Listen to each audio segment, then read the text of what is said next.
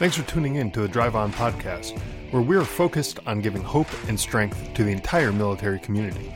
Whether you're a veteran, active duty, guard, reserve, or a family member, this podcast will share inspirational stories and resources that are useful to you. I'm your host, Scott DeLucia, and now let's get on with the show. Hey, everybody, welcome back to the Drive On podcast. Today, my guest is Dr. Pamela Hall. Uh, Dr. Hall is a forensic and clinical psychologist and a subject matter expert in post traumatic stress disorder. She's on a mission to get the facts about PTSD into the hands of veterans and their families. And Dr. Hall has written a book, uh, PTSD Unplugged How to Leave the War Behind Us, which is a guidebook for combat survivors and their loved ones. So, welcome to the show, Dr. Hall. Uh, why don't you tell us a little bit more about yourself and your background? Well, thanks, Scott, for inviting me on to your program. I really appreciate it because, yeah, that is the mission: is to really get the real facts about uh, PTSD into people's hands. So, my background is that uh, I have a couple years on me, and uh, when I when I uh, first got into my graduate training, it happened to be the year after this diagnosis made it into the diagnostic manual.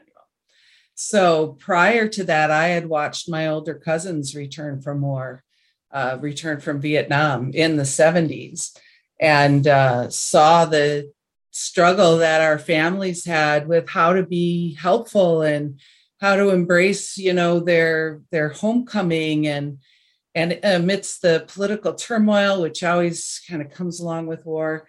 So when I saw this diagnosis description that fall of my grad my graduate degree, I thought, well, that that's what we were looking at. That's what we were seeing. And uh, so fast forward, you know, 40 years, and uh, PTSD has come in and out of my work um, for the first 20 years quite regularly until I worked at the VA for a doctoral internship in the mid 90s. And so that was the first time I really dug in and uh, started hearing from people about their uh, Vietnam experience in particular. Uh, and it just struck me how uh, vivid the memories of war were, despite that we were already 20 plus years since they had been deployed. And of course, I knew nothing about words like deployment or MREs or anything like that at that point in time. Uh, I, I knew about beer and alcohol, but I didn't.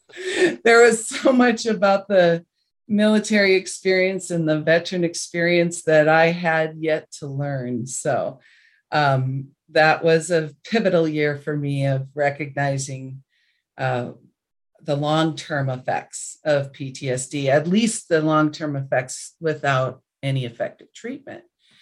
So from there, I went into private practice, and and you know, like they say, the long story short is that I worked with people one at a time, trying to be helpful, talking about how they were managing symptoms, and yet still seeing that this memory of trauma would come into the room.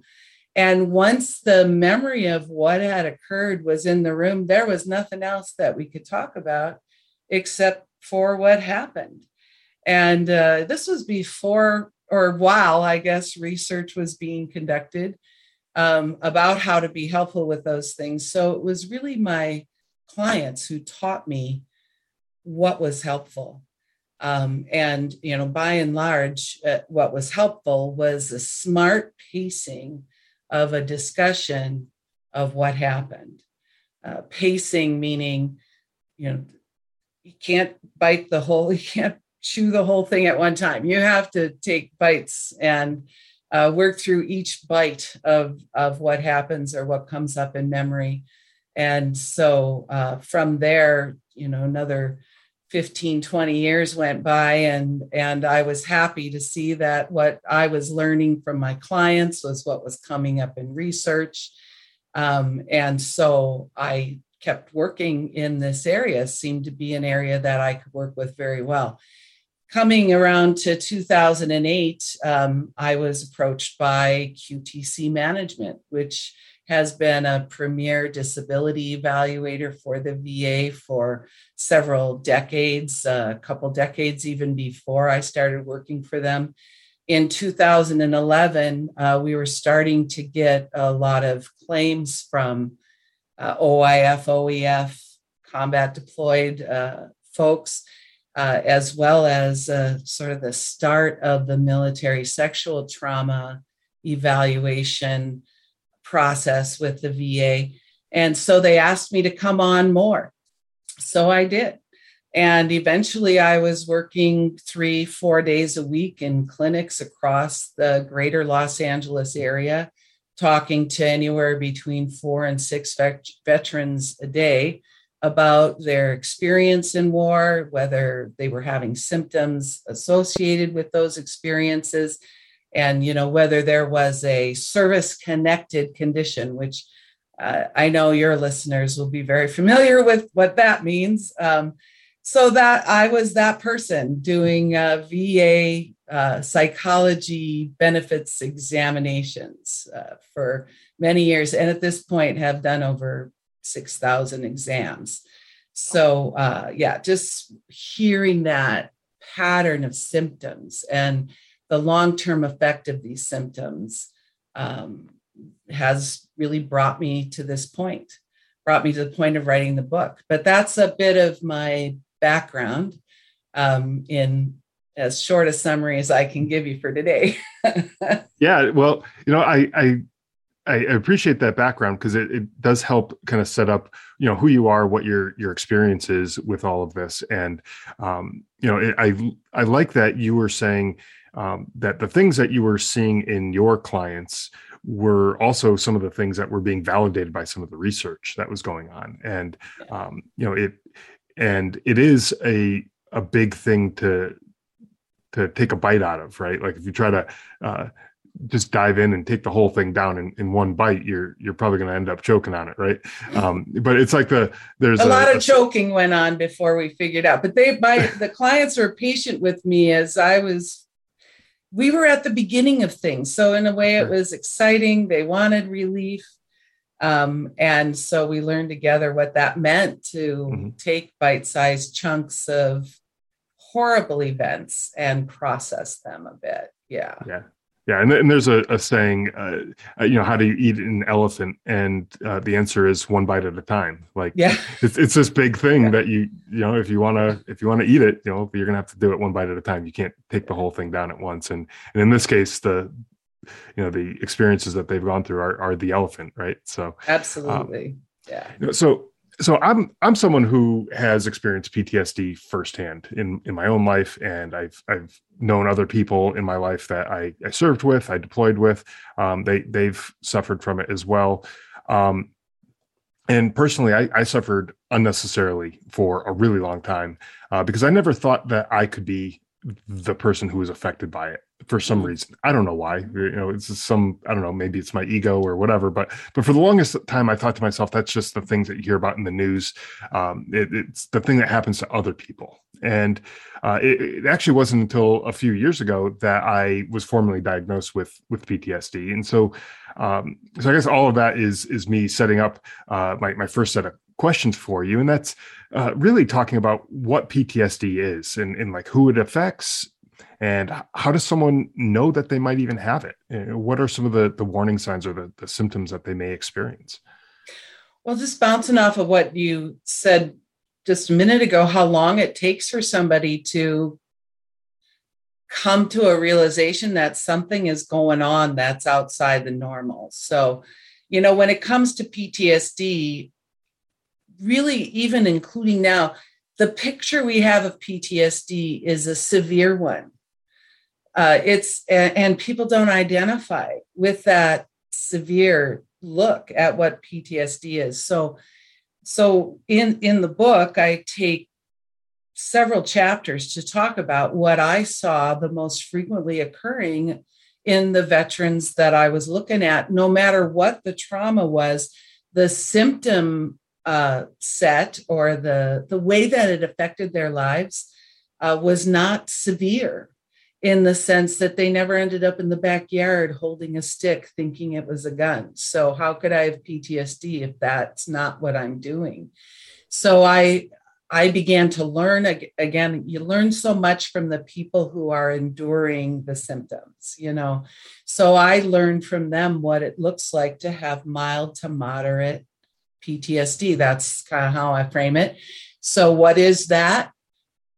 First, it's the presence of a memory that won't let you go. The past that is a moment in time frozen in time. This concept of trauma memory. So, if you look at our diagnostic manual, which people don't like very much because, you know, but that's what I, that's my filter. And and the diagnosis has been upgraded and changed over the years such that it makes a whole lot more sense to me now as it is written than it did at the beginning. But the number one criteria of that diagnosis and this is how you start to wonder whether this is affecting you is exposure to a situation that is life threatening violent horrific or all three of those things. You know so so those kind of moments in the moment take us out of our whatever our daily routine was like at that point and shoves our brain in a second into survival mode. And so just even looking at your past, uh, for anybody to look at what they've experienced in the military or outside the military, it's these kind of events that shove our brain from calm, peaceful, dealing with, coping with crap in life to all of a sudden fighting for life, fighting for survival, my survival or survival of other people. And so this, you know, we experience these things, and not every time we experience these things does this happen, but sometimes, in some cases, that survival mode that gets started in the brain doesn't stop. And in these kinds of cases, what we see is that moment in time gets frozen in time and then can be activated by stuff going on around us and push us right back into, let's say, war zone survival mode or assault survival mode or, you know, horrific event survival mode. There's so many accidents that can happen in the military that push people into that brain mode.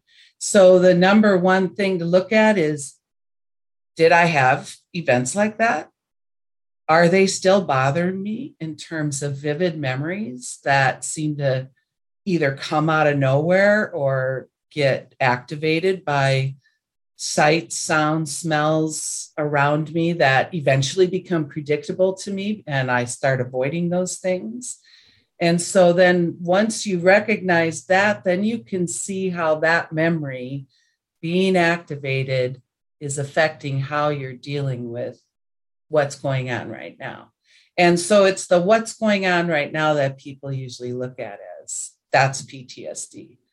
But really, what's PTSD? Trauma memory and the way the brain is affected by trauma memory, and then how we behave because our brain is activated. Does that make sense, or can I clarify? It does. I, I think it. I think it does. Um, and and I, I like that you you described it with the, the that that traumatic memory, the trauma memory, uh, the um, that that life or death situation, um, the the uh, the violent, horrific situations, right? Because um, uh, you know sometimes we're not really sure, like what would cause that that type of of behavior. Maybe um, maybe I never saw someone die right next to me or or i never killed somebody myself personally or i never uh, did x y or z. Um, but you could have still um, you know been a part of a situation where um, you know it it was there was a potential for for that violence and and you you could have had uh, those those situations. And so your your brain probably goes into the same um, that same mode, uh, that survival mode in mm-hmm. in any of those kind of situations, right? So um, I, I, think I, I, wanted to set that up first for for the listeners um, because uh, I, I know from my experience, it was one of those things for me where I just never really thought that this could be something that I'm I'm dealing with. Like, how could that mm-hmm. happen to me, right? Mm-hmm. How, mm-hmm. um, you know, I it just didn't didn't seem to make sense. But it it can happen to you know just about anybody, really. There's nobody's mm-hmm. immune from it, and um, you know, so I, I, think it's good to kind of have that baseline to have that understanding of what it is uh, mm-hmm. and and how it, it could be. Um, uh, you know triggered in your your brain during some of these traumatic events.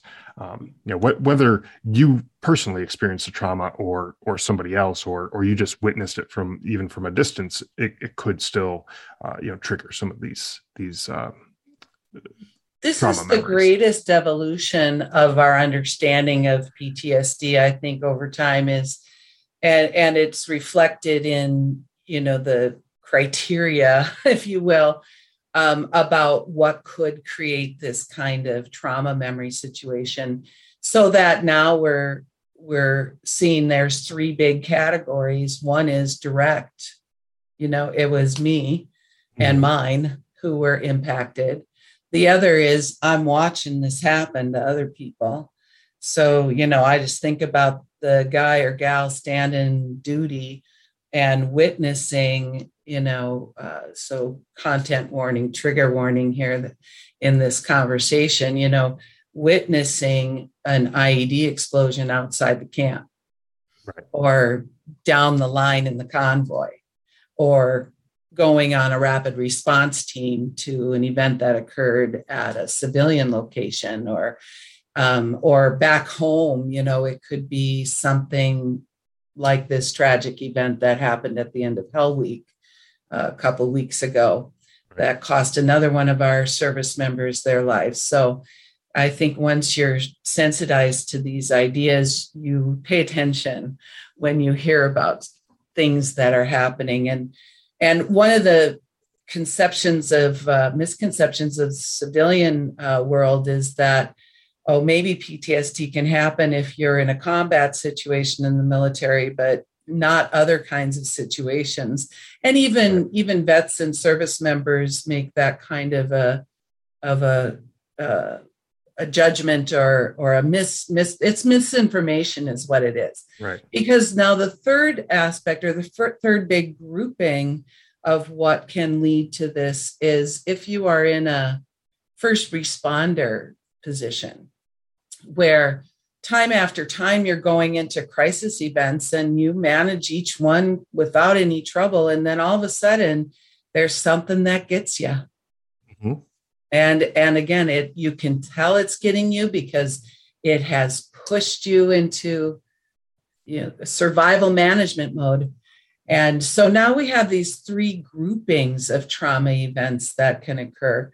So that say in the past um, we might not have thought of a medic experiencing a PTSD condition because that medic worked on base in you know base hospital. Um, and yet what we know is that that medic can be uh, just as vulnerable to this happening. So uh, by virtue of the treatments that are the, the injuries that they witness the treatments they're involved in providing. So, um, yeah, there's a very broad definition that's also very specific because this injury is, is a rather specific injury to our ability to move in and out of survival mode according to the circumstances around us. And instead, this injury pushes us into survival mode or chronically keeps us in survival mode. Um, and yeah, like you said, it doesn't matter who we are, it can happen to a therapist, it can happen to the smartest, most resilient person, it can happen in the Air Force and the Coast Guard and you know all branches of the service. It can happen um, resiliency has been a watchword in the military for quite some years now. And the building of resiliency is certainly important. And yet, still, the most resilient person can suddenly encounter honestly what what you what you guys and gals call you know everybody's got their thing mm-hmm. yeah everybody's yeah. got that thing that's going to bother them yeah for sure and and it, it could be like you said it could be anybody and yeah. um and even even the people who uh, I've talked to people who have maybe they deployed but they never left the base and they they were that like you're talking about the medic who was was just on the base and they they never went outside the wire they never uh, were were on a patrol or anything like that they were just working on their base and um, that can happen to them too um, mm-hmm. all, all, the all that type of stuff can can mm-hmm. happen to them uh, just as easily as as someone who's uh, outside the wire every day going on patrols and and uh, discovering you know IEDs or you know getting into a firefight. It, it could happen to both of them uh, just as equally. Um, so so it's it's good that we I kind of cleared that up uh, and and got that uh, information out there, right? Um, but specifically, when we're talking about service members um, and and the veterans, we often see that they uh, are going to let their pride get in the way or their ego uh, in in terms of the the treatment that they that they need. Um, I think I was probably a, a good uh, good case of that, right?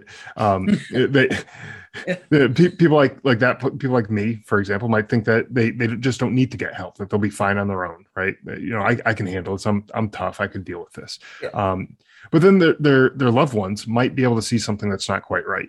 Um, you know, so how can a loved one, a, a family member, a spouse, a child, a, you know, whoever um, approach these people and let them know uh, that they think it might be a good idea to go and talk to someone, get some help. What what what are some of the ways that these people can uh, help their loved ones get get the help that they need? Oh, good good question, and I always have a little bit of trouble shifting to that point of view, you know. But mm. who's going to be persuading somebody to go? Well, I'll tell you what. Uh, so I always ask. First thing I ask is why now. It's been 10 years since you deployed which by the way is kind of in my experience, no research in this, just my experience, that it's 10 years post deployment before uh, folks report or come for a VA exam. Mm-hmm. So, what did it take for that to happen? And the number one thing they say is, My spouse told me to do it, you know? well, that sounds awfully familiar. yeah, I actually had a guy come plop down in my office, and this is like one of the stories I tell because it happened several times. But one guy in particular, a Marine, uh, you know, he he plopped down and and he said, "Well, doc, you know, my wife thinks I got PTSD. I think I'm just an asshole."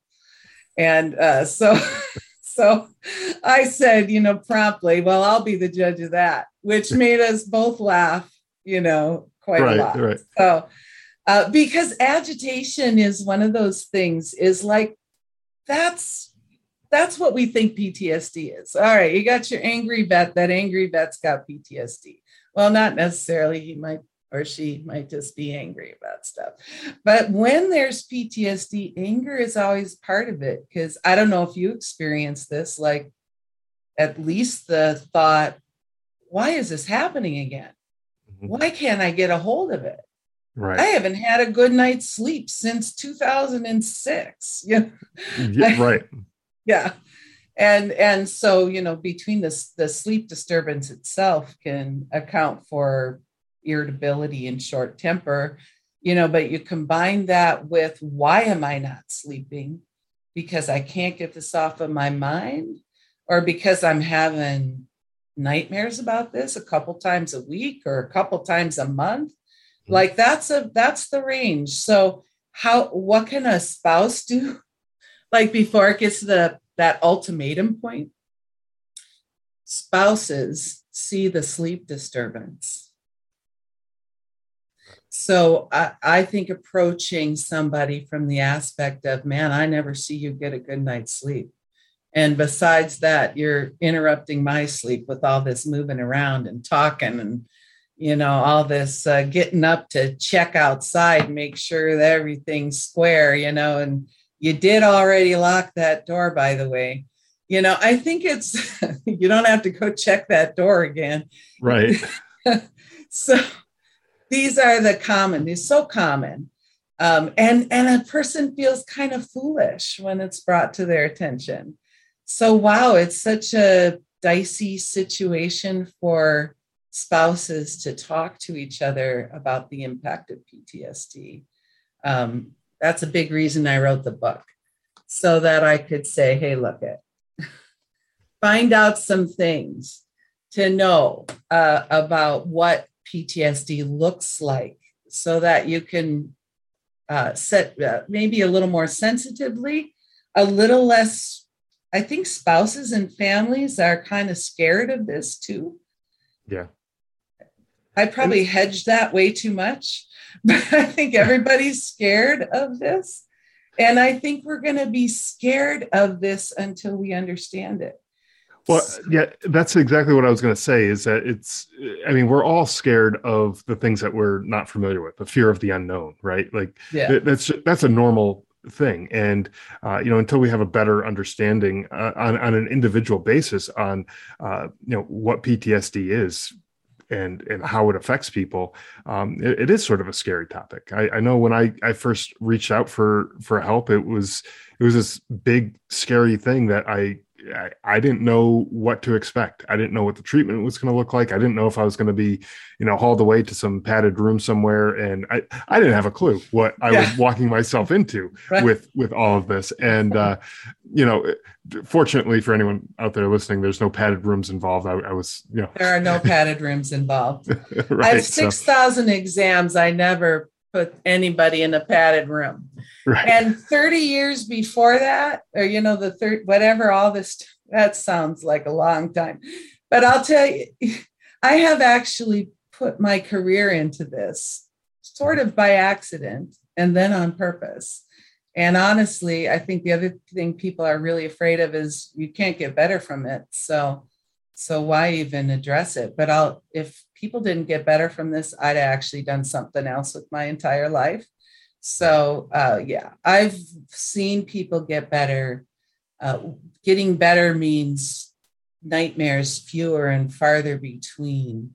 It means being able to tolerate going to sporting events again tolerate going to well mall i don't know if anybody can really end up tolerating going to the mall but you know you could if if malls are your thing then you know right. you could tolerate that too uh, i'm right. more of a skip in buy it and get out kind yeah. of a shopper yeah i'm more of an amazon kind of guy but you know yeah i, I get the amazon. point yeah, yeah yeah i do all my grocery shopping remotely now yeah. I'm not afraid of the delivery person. but yeah, you know, being able to get out of the house without having to plan every step. Uh, you know, th- these are some things. This the what recovery looks like. So, I also cover that in this book. What does recovery look like? So that when a family member, a parent, uh, talks to their service member about what they're seeing. Look this thing is getting in your way man. This mm-hmm. is this is keeping you from being the dad you want to be. This is keeping you from playing soccer on a soccer field man. You know this is like yeah. uh, making you look over your shoulder um, at every restaurant you know? So just kind of again with the pride bit i think it's very hard to say to somebody see the effect on you. And you know what? You can recover from this. Uh, that that was a big reason I wrote the book was to be able to say, look, people do recover from this. It is a myth that people don't recover. The people who don't recover, why we have the myth, is because we have not had effective treatment until really recently you know and mm-hmm. so we just have seen people go on and on and on with this um, because we haven't quite known what to do with it in an effective way across all of the say mental health profession. Um, you know but you know that gets into another topic. I can so easily go down um, sidebars on this topic because i like it so much. And i was just about to talk about all the other ways that you can address this stuff without ever talking to a therapist so. Right. Yeah. well you know I, I i do think it's important that the the the family members of the loved ones who are out there maybe it's not even family members could be neighbors coworkers friends whatever yeah. um, that they they know that there's something that they can do to help uh, you know kind of get them in the right direction to um, to nudge them towards uh, getting some help um, uh, but there there are steps like you were saying there are some steps that that people can take to go down this path of, of recovery um, and it is something that is something it is something that you can recover from i should say um, and uh, but the thing is, I think I, you know, I mentioned Amazon before. We live in this on-demand world where, you know, right. you, you order something online and then like the next morning it's sitting on your doorstep. And, um, you know, you want to watch a show, you, you pull up Netflix and, and it's there. You just watch it. Um, and I, I think that we've gotten spoiled in a way that we sort of expect there to be this magic wand that you can just wave over someone and then magically just have their PTSD disappear and life is good and everyone goes on and lives yeah. a nice happy life right? Um, but that's not the case. There's no magic wand that you can wave. I, and if there was you'd be doing it all the time and and you'd be uh, you know rich beyond you know your wildest dreams right because we'd all yeah. want that we'd all be you know yeah. knocking on knocking down your door trying to and trying to get you know that. what in all these years i have heard things come and go over and over again about yeah. this is the quick way this is the quick way to deal with this you know in even within but, my profession in 12 easy sessions you can overcome ptsd no you can't right right and because it, yeah. it takes commitment right and it takes openness and honesty with the, the person that you're you're speaking with. Um, so what does a successful plan look like? What what level of commitment is involved? What what do can people expect to uh, you know walk into to their first session and uh, you know go through this this treatment process? And and what what happens after those 12 sessions? Uh, how do they continue to work on themselves? Right well, now I'm going to have to sit up. Uh, you know, because uh, it, it's a heck of a journey for people. I I love what's been happening since I launched the book, like about uh, six. It was Memorial Day last year that we launched this book, and I love what's been happening because I've been having conversations with, you know, people like you, Scott, and uh, other uh, veterans, and um, this question is always the question. The first session, people are, how long is this going to take? How long is this going to take? And so my answer to them became, ask me again in six months. And right. because in six months, we'll know. We'll know whether six months was helpful, you know? And by helpful, I mean, did it make these memories be less intrusive? Did you experience less anxiety or nervousness or even fear about safety in public places? In six months, we're going to know um, what the pace is going to be of how you're going to recover because you are going to recover if you stick to it. Recently, it has occurred to me that uh, recovering from PTSD is a lot like engaging in a a physical, um, a personal training plan. How yeah, long does it, it take to get abs, Scott? How long? Huh? Well, you know, and, and that, that's one of those things. I, I, hate the answer, but it depends. Is the answer? Um, you know, I, I because it depends on where you're starting from. You know, you want to use that physical example of how long does it take to get abs? Well, yeah. if you you know have this big beer belly and and that's where you're starting from. Well it's going to take a little bit longer than the person who's already kind of kind of uh, you know thin but that doesn't have that that definition there right? Right um, right it's, it's, just going to going to depend each person's going to be different. And i i like that analogy because um because it's true. It, the amount of effort that you put into it is also going to affect how yeah how long yeah. it takes, right? The kind um, of skills you learn, the you know, your willingness to practice those skills on a daily basis or like you know my personal trainer says 3 days a week 3 days a week you know? Right. You have to do this stuff 3 days a week. I'm like yeah i still don't think i'm going to get abs but that's okay. I might take five six seven days a week. And there's kind of a funny way that physical strength is a really good analogy to say um, the strength to push back against how a trauma memory wants you to feel. You know, and I yeah, that makes sense. Folks who have PTSD know what that means. Other people mm-hmm. are like, I don't get that, you know, because they don't have the kind of memory that keeps haunting them. You know, right. they don't have the kind of memory that wants to push them into feeling sad or push them into feeling careful or, you know, so the daily practice. Okay, so what is the first session is like? A first session is about um, where are you in this process? Do you know how to name feelings? Oh, that is a big thing for service members who don't want to talk about their feelings in the first place. Now I'm going to suddenly teach you how to talk about feelings. That could take a while. Right. yeah yeah and and you're you're absolutely right with that because uh, you know for the longest time we're we're basically told okay like just stuff down those feelings and you know yeah just suck it up and and do your job and yeah. that's that was the message that we got for all these years and and now we're sitting down with someone who's saying oh let's open this this package up and see what kind of feelings are inside like i don't know if you yeah, want to open no, pandora's box right now yeah and it is Pandora's box, you know, because it does fly out and right. things get worse before they get better. This they is do. the uncomfortable truth, you know, saying the quiet things out loud.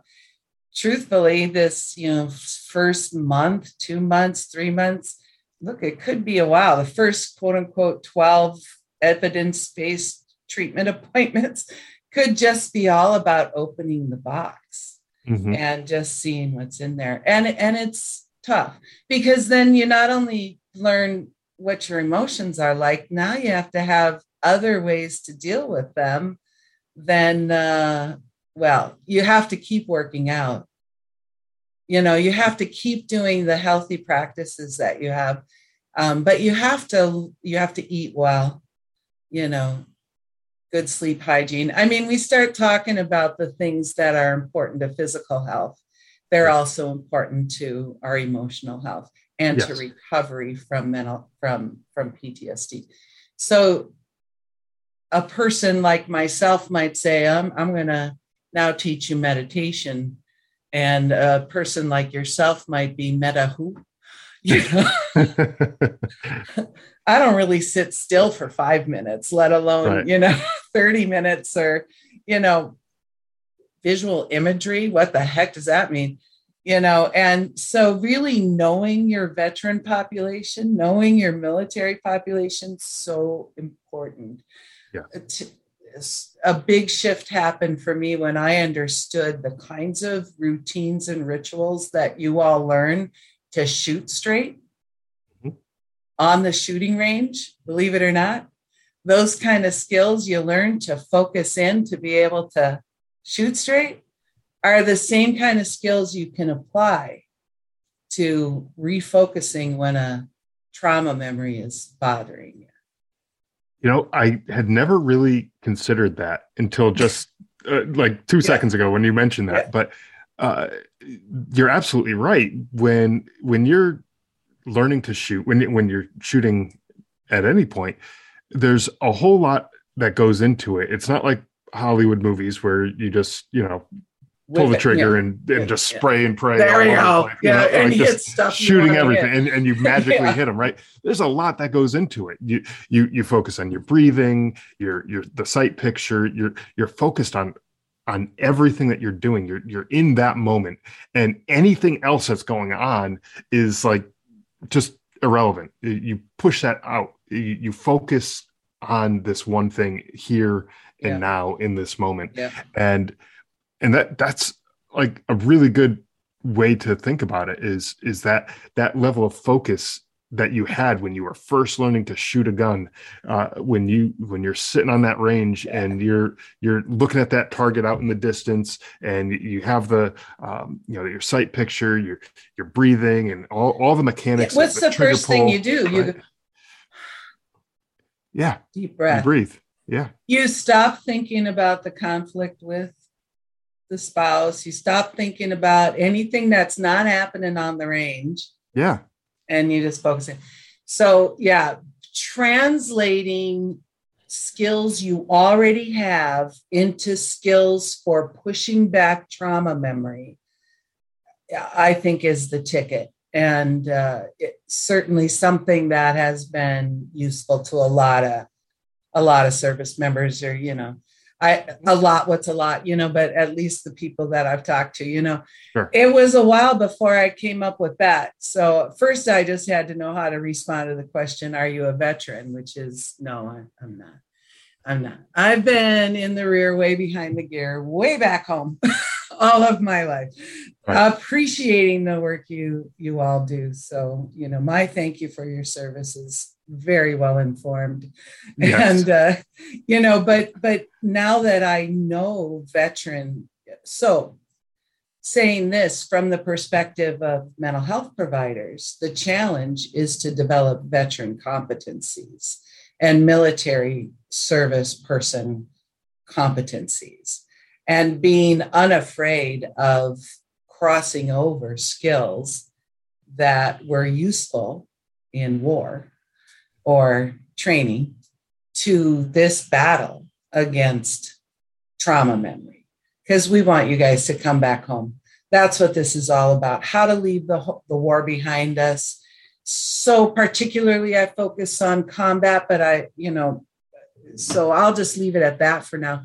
It's Yeah. a it's quite nuanced when you look at other kinds of trauma like uh, you know assault related trauma. There's other ways to look at this but honestly for the veteran population some of those they already got those skills from the training so Yeah. the crossover and being able to help people cross those skills over back to physical to physical training personal training and then doing it consistently like learning like disciplining yourself to address trauma memory in specific ways that's that's what leads to recovery and not just management of symptoms yeah Right. I'd like to give you the opportunity to uh, talk a little bit more about your book. Uh, yeah, you mentioned a, a couple times throughout the this uh, interview, and I want I want you to be able to uh, give us a little bit more information about the book, PTSD Unplugged. Um, you know, what what sort of resources are available in the book?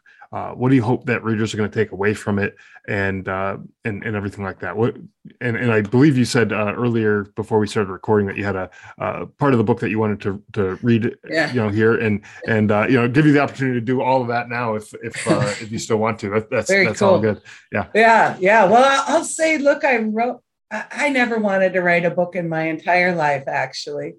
Um, but what was happening was, what it was 2019, and um, I had been doing this since 2008, and I was talking to OIF, OEF vets who were internet savvy and, or maybe not. I mean, actually, a lot of vets don't really care about any kind of social media or whatnot.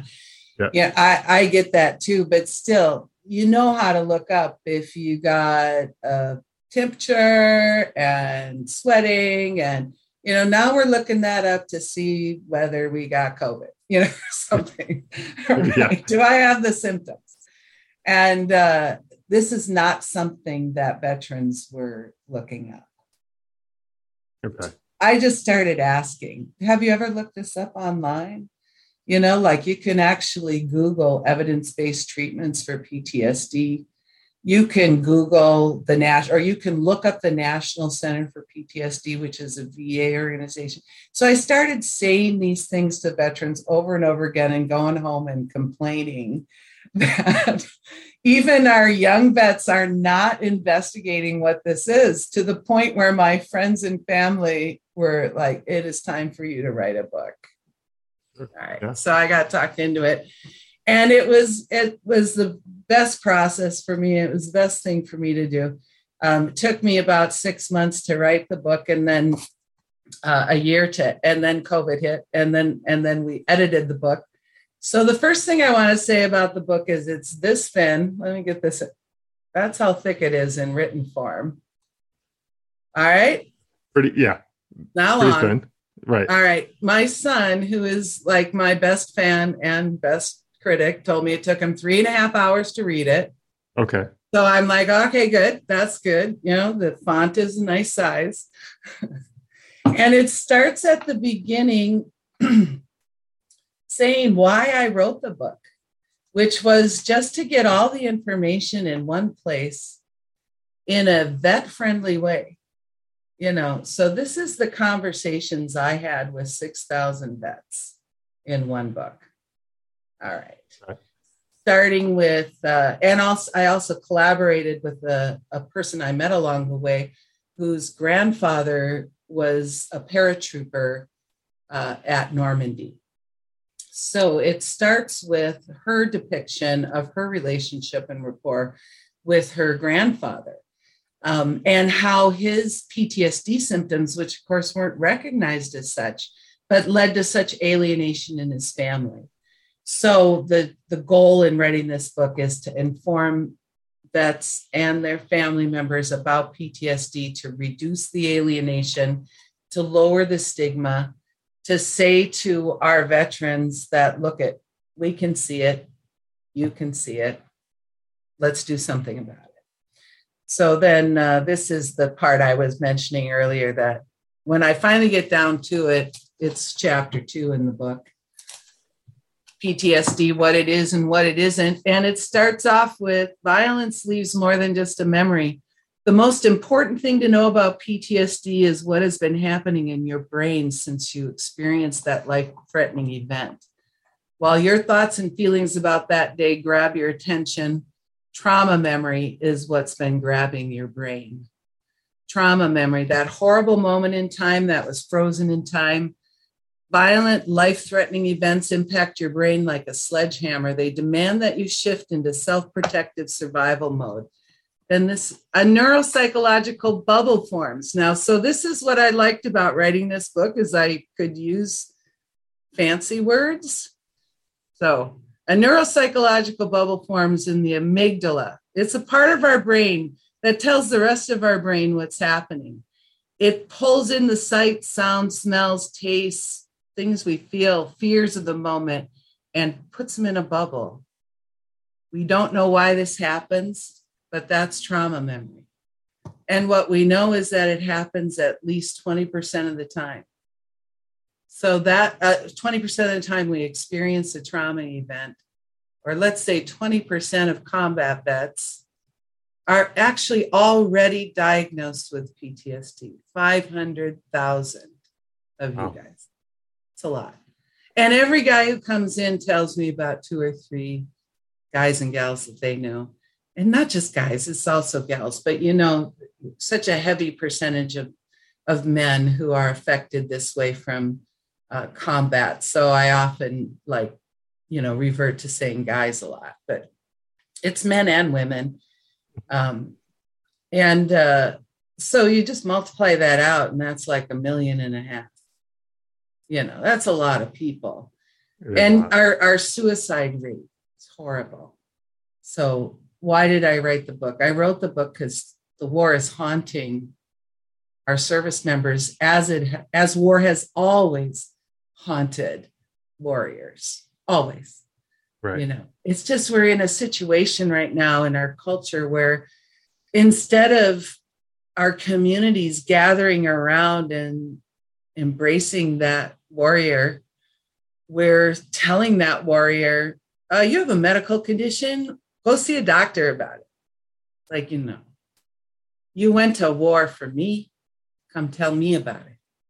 Mm-hmm. And yeah, so when you get to chapter nine, you've learned enough about PTSD that if a warrior comes to you, you you'll know what's going on. You'll have some idea of what to say, or more importantly, what not to say. You know, and uh, right. you know, I mean, this is such a uniquely different thing that the common ways that we comfort people um, actually make people feel less like talking um, and and really it's just more valuable to listen and to repeat the message over and over again i understand why that keeps bothering you. I get it. Right. i think that might keep bothering me too. So there's also you know there's some specific tools that we talk about in the book about how to have good conversations with people about not just war but other kind of trauma events. And uh, again this process of being out in social media and talking to so many people we've got a website ptsd unplugged i have a blog on there that i get to keep writing now i'm actually happier about writing blogs than i was about writing the book so so we've got some tools out there. We've, I've got a tool on there um, that is about talking about or writing about what happened in a way that is helpful. Um, you know, not just blurting it out and then tossing back a couple shots, but right. you know, it's something that's helpful. Yeah. Yeah, yeah, because because uh, that that tossing back a couple shots is probably uh, not the direction that you want people going um, you know, with with their their uh, recovery process and everything. Yeah. And um, you know, yeah. we we do a great job at, at doing that in the military, where we yeah. we kind of cover up some of the the uh, the pain and, and everything with with things like alcohol and, and other substances and stuff. But um, you know, it's sometimes the the pain you need to kind of face it head on and and and uh, you know really uh, address the situation, not just mask it with uh, you know drugs or alcohol or or whatever um, you know other uh, risky yeah. behaviors and, and things like that. Yeah. So um, yeah. you know I, I, I really do appreciate the fact that you uh, first off put this book together um, and and are continuing to help the veterans who are are suffering with with all of this. But um, but really having the book there for for the people, the family members who might might not know really what's going on with their their loved one um, you know that they can they can pick up this book and and get a better understanding. And like you said in in a few hours you can read this book and uh, you know get a better understanding of what's going on with your loved one and um, you know how you might be able to help them in a constructive way. Um, and uh, you know if you're not able to necessarily help them uh, yourself but you can at least uh, nudge them in the right direction. Yeah you know mm-hmm. get them to to seek the treatment and and everything. Mm-hmm. um, and and this gives you a better idea um, you know is it even ptsd that that you're talking about with this person right but but at least yeah. you you can you can try to understand a little bit more of what's going on uh, with yeah. with the person so um, with that, um, I, I, think that's a, a good place to to wrap this one up. But um, it, it, has been a pleasure speaking with you uh, today Thanks, about Scott. all of this. Yeah. I, I, really do appreciate you taking the time to come on and, and share uh, your book and your background and uh, you know everything else about uh, PTSD. It's a really important topic that I'm I'm really excited that that you were able to come on and, and share uh, about this. Um, I know you mentioned your website, the PTSD Unplugged.com, uh, but um, is there uh, any any place specifically where people can go to uh, get in touch with you and get a copy of of your book? Oh yeah, I should probably say that I'm a terrible bookseller. Um, we're on Amazon. Uh, okay. So we're in Kindle and hardback on Amazon. You can also find us on Barnes and Noble and some of the other um, ebook formats. Uh, we we first launched through Smashwords, which got us out to four or five uh, different uh, platforms. People use Nook and uh, mm-hmm. Mobi and other things like that. So that's where you can find the book. If you if you go to ptsdunplugged.com. There's a buy the book, you know, tab that takes you to Amazon. We're not yet in uh, in audiobook format, but it's on the horizon. Let's say by Excellent. by summer, maybe sooner. you know, we'll we'll get the audiobook together. Um, so that's there. And then the extra resources on PTSDunplugged.com, uh, where we have a resource page that we call Stronger Together. Um, has the national resources that people may or may not be familiar with. Um, and we're trying to build a, um, a mom and pop type resource uh, links there for boot camps and uh, emotional support animals. Um, there's a guy who does PTSD scuba, uh, scuba recovery. So, so, for free for vets, you can go wow. scuba dive for a couple weeks and they're having some great success because this is what takes you out of the memory is getting you into the present.